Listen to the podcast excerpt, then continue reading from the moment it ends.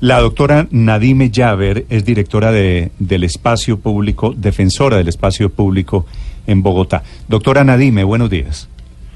Buenos días. ¿Cuántas antenas están bajando desde hoy, doctora Nadime? En este momento, esta madrugada bajamos tres antenas. Una en la calle 145 con carrera 12, otra en la Pepe Sierra con 16 y la última en la calle 85 con carrera 19D. Y seguiremos bajando las antenas que no comparezcan los propietarios ante las querellas que se están instaurando. Sí, doctora Nadime, estoy viendo las fotografías de los operativos. Estas antenas que están bajando son antenas grandes, ¿no? Son antenas realmente altas. Sí, son antenas de más de 20 metros. Hay algunas que son 25 30 metros de alto. 25 metros. ¿Cuántas antenas irregulares tienen identificadas ustedes? En este momento tenemos más de 1.500 antenas eh, identificadas. Sí, esa es la cifra. alcanza la, la suma, estamos verificando, puede que alcance la suma 4.000. ¿4.000?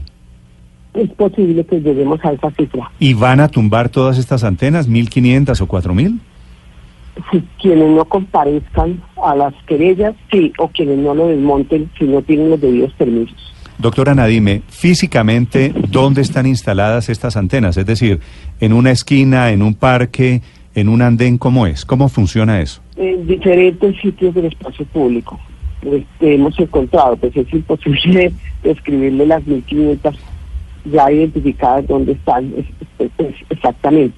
Entonces, pero todas las que hemos encontrado y las que han denunciado los habitantes de Bogotá y que hemos identificado con nuestros guardianes del espacio público están en el espacio público. Doctora Nadime, no le estoy pidiendo que me diga dónde están las 1.500. Las tres que tumbaron esta mañana, ¿dónde estaban? Ah, sí, claro, las tres que tumbamos esta mañana, las que desmontamos, estaban en la calle 145 con carrera Pero, pero ¿dónde? ¿En la, calle? ¿En la calle en dónde? Sobre el andén, en la esquina de, de la carrera 12 en la calle 145, sobre la zona verde. Una, una en un andén, básicamente, básicamente en el pasto del andén. Exactamente, exactamente. ¿Y las otras dos? Estaban además en la esquina de un colegio. ¿Cómo funciona? ¿Cómo funcionan esas empresas, doctora Nadime? ¿Llegan y ponen la antena básicamente donde se les antoja? precisamente por eso, porque no cumplen las normas ni, los requisitos técnicos, ni jurídicos, ni urbanísticos, entonces ellos las siembran donde les ocurra. Estas antenas, las, las 1500 que tienen plan de bajar, ¿son antenas de telefonía celular todas? Son, estas, sí, son, eh, son de estaciones radioeléctricas de comunicaciones, todas estas. Sí, estaciones radioeléctricas de comunicaciones quiere decir antenas de celulares. Exactamente, sí, ellas deben tramitar previamente ese permiso correspondiente que otorga la Secretaría Distrital de Planeación y pueden encontrar los requisitos en el decreto P97 de 2017 que estipula cómo se deben instalar, cuáles son los eh, requisitos que deben cumplir y las tasas que deben pagarle al Bogotá por el uso del espacio público, que es lo que están también dejando de hacer. Y Bogotá está, está dejando de percibir muchos recursos por estas antenas ilegales. ¿Y quiénes son los dueños de estas antenas? los diferentes operadores de telefonía. Pero en particular de estas tres, por ejemplo, doctora Nadime, ¿pudieron identificar quiénes eran los dueños? No, precisamente por eso hicimos el desmonte. Quienes comparecieron a las querellas que se instauraron, algunos de ellos desmontaron sus antenas. Estas tres que no aparecieron los dueños o propietarios, por eso las tuvimos que desmontar. Y para poderlas reclamar, el del decomiso, ellos deben pagar la multa que se les impuso, adicional deben pagar el costo del operativo que le costó al Distrito Capital y tienen que empezar a pagar las tasas que, que dejaron de percibir. Doctora Nadime, ¿usted sabe de qué empresas son? No, como le digo, como no comparecieron los propietarios, desconocemos de qué empresas son, tuvimos que desmontarlas. ¿Pero las antenas no tienen una marca? Estamos en ese proceso de investigación. En este momento mal haría en dar alguna declaración al respecto. O sea, ¿es posible que todas las antenas sean de una sola empresa? Es posible, no, yo no creería porque es que había una, la de la PT Sierra, era de un sistema constructivo muy diferente porque es una, ah, torre metálica. Las otras eran un concreto. ¿Pueden ser contratistas? Es decir, que no sea directamente la empresa de telefonía celular, sino que hayan subcontratado a alguna empresa para que instale las antenas y e, esa empresa sea la responsable de la ilegalidad. Efectivamente, ese es el mensaje que les estamos mandando a los operadores. Por favor, verifiquen con quienes contratan, con estos torreros que les ofrecen el servicio de la torre para instalar los equipos, que tengan los permisos correspondientes a, mm, tramitados ante la Secretaría Distrital de Planeación. Doctora Nadime, pero de los otros casos, de los que sí tal vez encontraron los dueños y que decidieron retirarlas ellos mismos, ¿quiénes eran? ¿Qué empresas eran las que tenían estas antenas instaladas ilegalmente? Sí, no, ya hay diferentes compañías. Encontramos que efectivamente contrataron eh, a unas empresas que les suministraron el servicio de la torre y les alquilaron el la torre para instalar estas estas eh, pero pero doctora pero quiénes doctora Nadime quiénes cuáles empresas eran las que habían de todas formas no no las contratistas sino cuáles eran las que las que estaban detrás las que estaban detrás. Sí en este momento no puedo dar los nombres están en investigación de inteligencia porque pues ellos tendrán que responder legalmente ante las autoridades y serán judicializados además. ¿Pero son grandes empresas reconocidas o son empresas locales de, de cada localidad? hay algunas grandes empresas reconocidas. Sí, me imagino, me imagino. Ahora, me dicen, me están escribiendo aquí de esas empresas reconocidas y me dicen que ellos nunca instalan directamente las antenas, que ellos contratan con terceros. Ellos siempre tercerizaron después de que les obligaron a revertir los equipos, Néstor. Fue la manera que encontraron los celulares perdón con la doctora la explicación, para precisamente no tener que devolverle los equipos al Estado colombiano. Claro, esa fue la manera que encontraron. Una debida diligencia de a quienes contratan. Y, pues. y, mire las joyitas que, que contrataron y tercerizar. ¿Es posible que los responsables de estos lo hagan sin la autorización de las empresas grandes, doctora Nayibe? Es posible y es posible.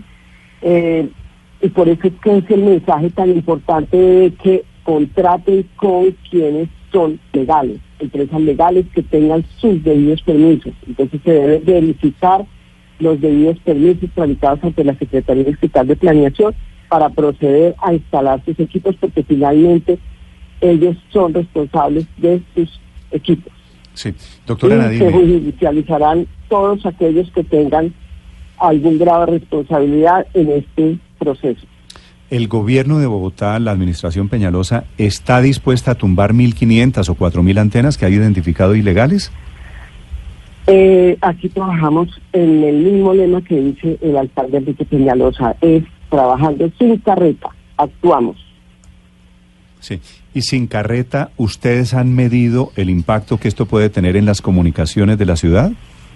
Ese impacto le corresponde a quien viola la norma, medirlo. No, pero, pero es decir, aquí se puede estar jugando también por otro lado. Yo estoy de acuerdo en que se tumbe toda la ilegalidad. Pero en algún momento ustedes dijeron, bueno, ¿qué pasa si tumbamos 4.000 antenas de, telefonía celular en Bogotá? Sí, es la responsabilidad de los operadores que tienen, hacen, cometen todas las ilegalidades. Es que aquí no se podemos seguir con la anarquía de que cada uno hace y no respeta las normas y hace lo que quiere. Entonces, por eso precisamente estamos generando un precedente para que se hagan las, eh, las instalaciones de forma legal y la Secretaría Estatal de Planeación tiene un equipo de técnicos que está trabajando todo el tiempo y haciendo un plan de choque para entregar los permisos de quienes empezaron a solicitarlos. Sí, doctora Nadime, aquí me están escribiendo muchísimos oyentes en Bogotá y me están dando la dirección en donde están instaladas las antenas. Calle 116 con carrera 19, por ejemplo, eh, en la 134, en la 122, hay tres por la 19. Estas direcciones que están poniendo los oyentes, ¿ustedes pueden compararlas con, el, con la evaluación, con el censo que ustedes tienen de las antenas irregulares? Claro, efectivamente, con las direcciones que nos suministran, nosotros hacemos el cruce de información con la Secretaría Estatal de Planeación, quien nos dice quiénes tienen permiso y quiénes no, y procedemos. Así empezamos el desmonte de estas antenas y de las querellas que se iniciaron. fueron aquellas que no contaban con el permiso debido expedido por la Secretaría Digital de Planeación.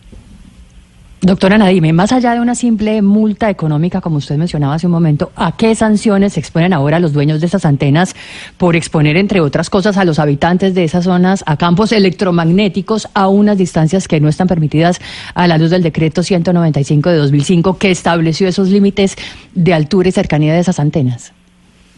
Sí, efectivamente, eh, las eh, autoridades impondrán las multas debidas, deberán pagar el operativo y si han causado algún daño y se han eh, puesto algunas denuncias, pues tendrán que responder por los fallos judiciales o los fallos de las autoridades.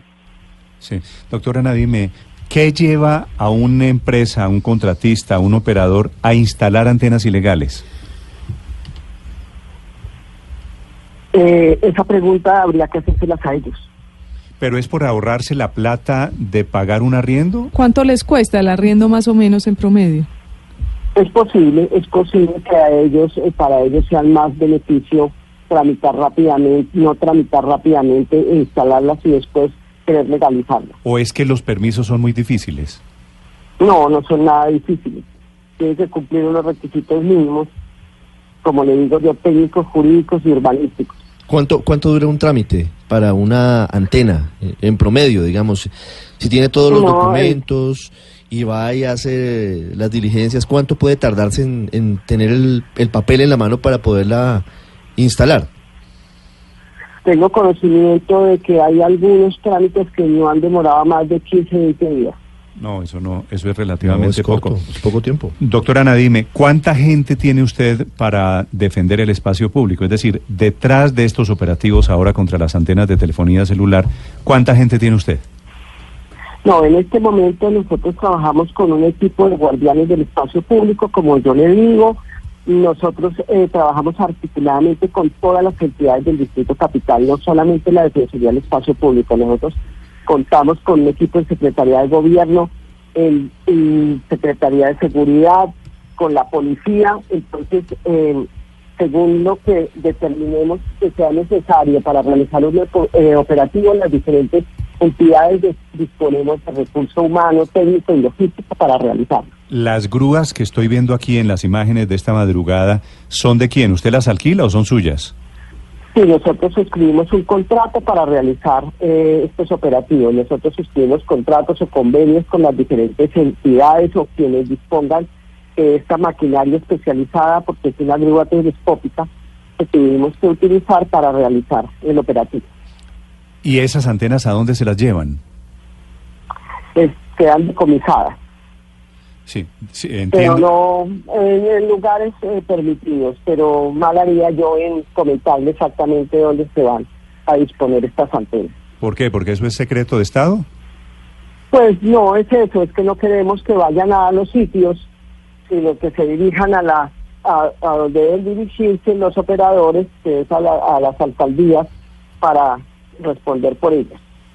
Sí. Usted sabe el costo de esos equipos, entonces yo no, porque no Ah, claro. pues mal haría en comentarle en dónde se disponen estos elementos. Doctora Nadime, gracias por acompañarnos. No, a ustedes, muy amable.